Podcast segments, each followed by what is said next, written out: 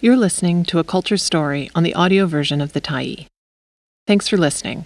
The Tyee is a nonprofit newsroom that is funded by our audience. So, if you appreciate this article and you'd like to help us do more, head on over to support.thetyee.ca and become a Tyee builder. You choose the amount to give, and you can cancel at any time. Meet the art icon who brought Big Pharma to its knees.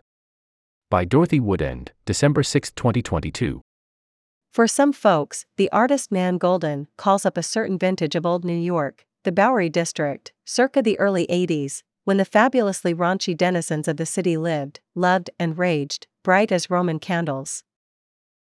The decadence of the scene was famously documented in Goldin's breakthrough 1986 book length photography collection, The Ballad of Sexual Dependency. Goldin captured her friends, lovers, and community in a series of 127 images that came to embody the period in all its raw and ragged excess. The Museum of Modern Art called it a downtown opera in which Goldin photographed people in riotous, full spectrum humanity, loving and losing, using drugs and having sex, riding the subway, living through the AIDS crisis. It was a body of work that changed how people saw themselves and each other. The impact of Goldin's work from that era comes roaring back in director Laura Poitras's stunning new documentary, All the Beauty and the Bloodshed. Poitras, Citizenfour, Risk, marshals cultural history, biography, and activism to create something much greater than a portrait of an artist and her work. Nan Goldin is certainly a significant artist, but she's also an equally fearsome and potent agent of change. Bloodshed could easily have been three or four different films. The story of Goldin's childhood and coming of age is more than enough. Born Nancy Goldin to a conservative Jewish family in Silver Spring, Maryland, in a suburban enclave steeped in 1950s repression and silence, Goldin was the youngest of four children. As she states at the outset of the film, her parents cranked the record player so that the neighbors wouldn't hear the sound of yelling in her household but as she notes, it didn't work. Goldin's older sister Barbara, a rebellious teenager, took the brunt of the family dysfunction. At age 14, her parents consigned her to an orphanage. She was in and out of different mental health institutions until, at 19, she laid down in front of a commuter train on the tracks just outside of Washington's Union Station. Goldin describes her sister's death as an act of immense will. After her sister died, 11 year old Goldin retreated into near muteness, although her shyness and silence didn't translate into passivity. After being advised to leave her family home lest she too suffer a similar fate, Goldin bounced between foster homes and different schools before finding a place at Satya Community School, a progressive institution where students were allowed to determine the course of their own education. At Satya, Goldin started taking photographs and met fellow photographer David Armstrong, a young gay man who would become one of her closest friends. The necessary, life saving affirmation of finding one's people enabled Goldin to become an artist. It established a pattern that would repeat throughout her career. At age 18, Goldin lived with a group of drag queens, documenting their daily life. This included visits to the Goodwill to buy donated Fortuny gowns, dressing up, and drunken picnics in the park. The influences of other photographers like Harry Horenstein and Larry Clark, of the Tulsa and Teenage Lust, are readily evident in her early work. But Goldin's commitment to a kind of radical transparency and acceptance soon took her into uncharted territory. It's easy to forget that prior to her exploding onto the art scene, photographers didn't use their own lives as material for their work. Goldin not only documented her own experience, but elevated it into a new kind of image making, primal, brutal, and suffused with the ripe perfume of desire and transgression. The Ballad of Sexual Dependency came into being originally as a slideshow set to music, The Velvet Underground, Nina Simone, among others, and featuring a shuffled cavalcade of photos of New York City's demi-monde, rotten, raunchy, glittering with sex, drugs, and the gossamer bubble of youthful immortality.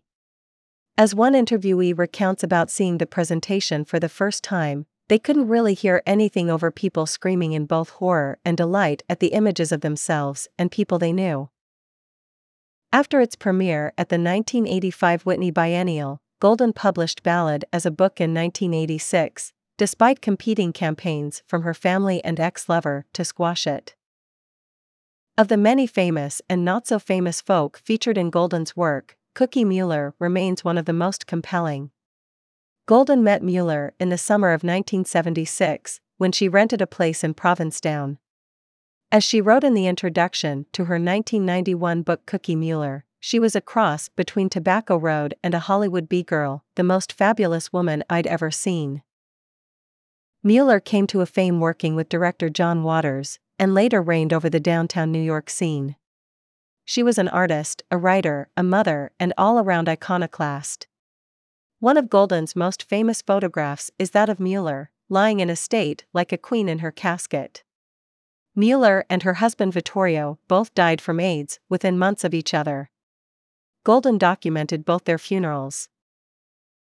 Almost 40 years after its publication, the images and ballads still have the power to catch your breath in your throat.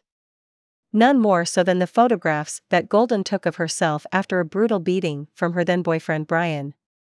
Goldin had met the former Marine, who would become both her muse and abuser, at the infamous lesbian bar Tin Pan Alley, where she was working as a bouncer. As she recounts in the film, she was screening Ballad in Germany at the time and had left the slideshow presentation at the venue. Otherwise, it too would have been destroyed by Brian along with her journals. In an effort to blind her, her former lover broke multiple bones in her face. Goldin returned to the US to have surgery to save her sight.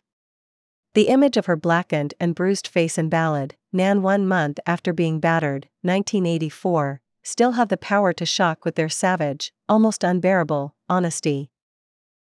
And that's just the opening third of the film. Goldin's involvement with PAIN, Prescription Addiction Intervention Now, and her activism forms the latter sections of the story.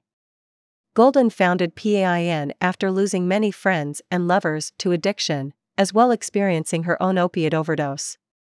This razored edge of personal suffering galvanized her campaign against the notorious Sackler family.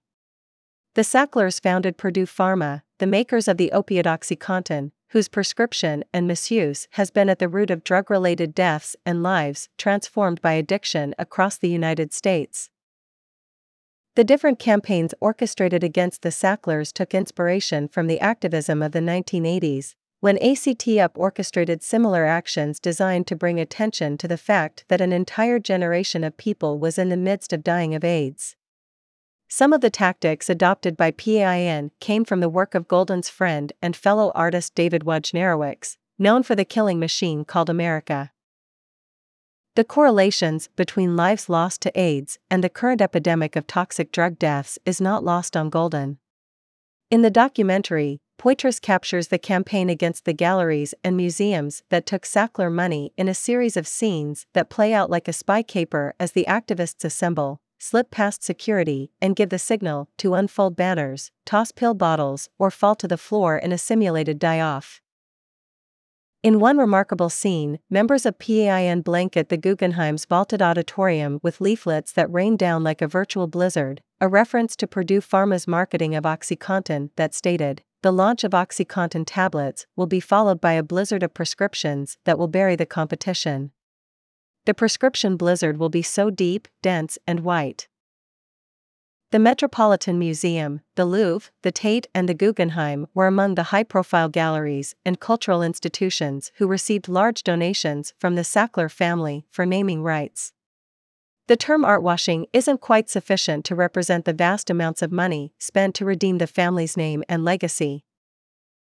New Yorker writer Patrick Radden Keefe, who investigated the Sackler fortunes in 2017 in his exhaustive article The Family Who Built an Empire of Pain, provides additional context in the documentary, as well substantiating Goldin's assertions that the Sacklers kept anyone involved with efforts to reveal their activities under secret surveillance. If ever there was a human not to be fucked with, it is Nan Goldin. Having lived enough for several lifetimes and witnessed more death than anyone should have to endure, Goldin made it her personal mission to bring down the Sacklers. Poitras captures things in the heat of the moment, from meetings with the members of PAIN as they strategize, to Goldin offering her testimony as part of a series of victim statements to members of the Sackler family. This extraordinary moment in the film, mandated by a landmark hearing in U.S., required members of the Sackler family to listen and bear witness to the agonizing losses suffered by so many people. Even as she is shaking with nerves, Goldin's statement to the family is clear and utterly damning.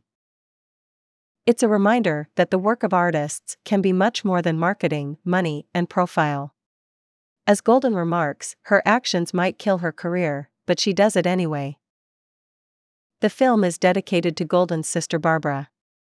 In some curious way, the seeds planted by her death found flower decades later not only in Goldin's art, but also in her commitment to telling the truth, however painful and brutal. The potent forces of pathos and madness that come full circle in the lives of great artists are made explicit in the film's final coda. Tucked within these summary scenes is something else. It is too simple to call it redemption. More like a bloodied, battered, and ultimately beneficent kind of grace. All the beauty and the bloodshed runs at the VIFF Center in Vancouver to December 15th. Thanks for stopping by the Tyee today. Anytime you're in the mood to listen to important stories written well, we'll be here. And if you'd like to keep independent media going strong, head over to thetyee.ca and click on the Support Us button to pitch in. Finally, big, big thank you to all of our Tyee builders who made this story possible.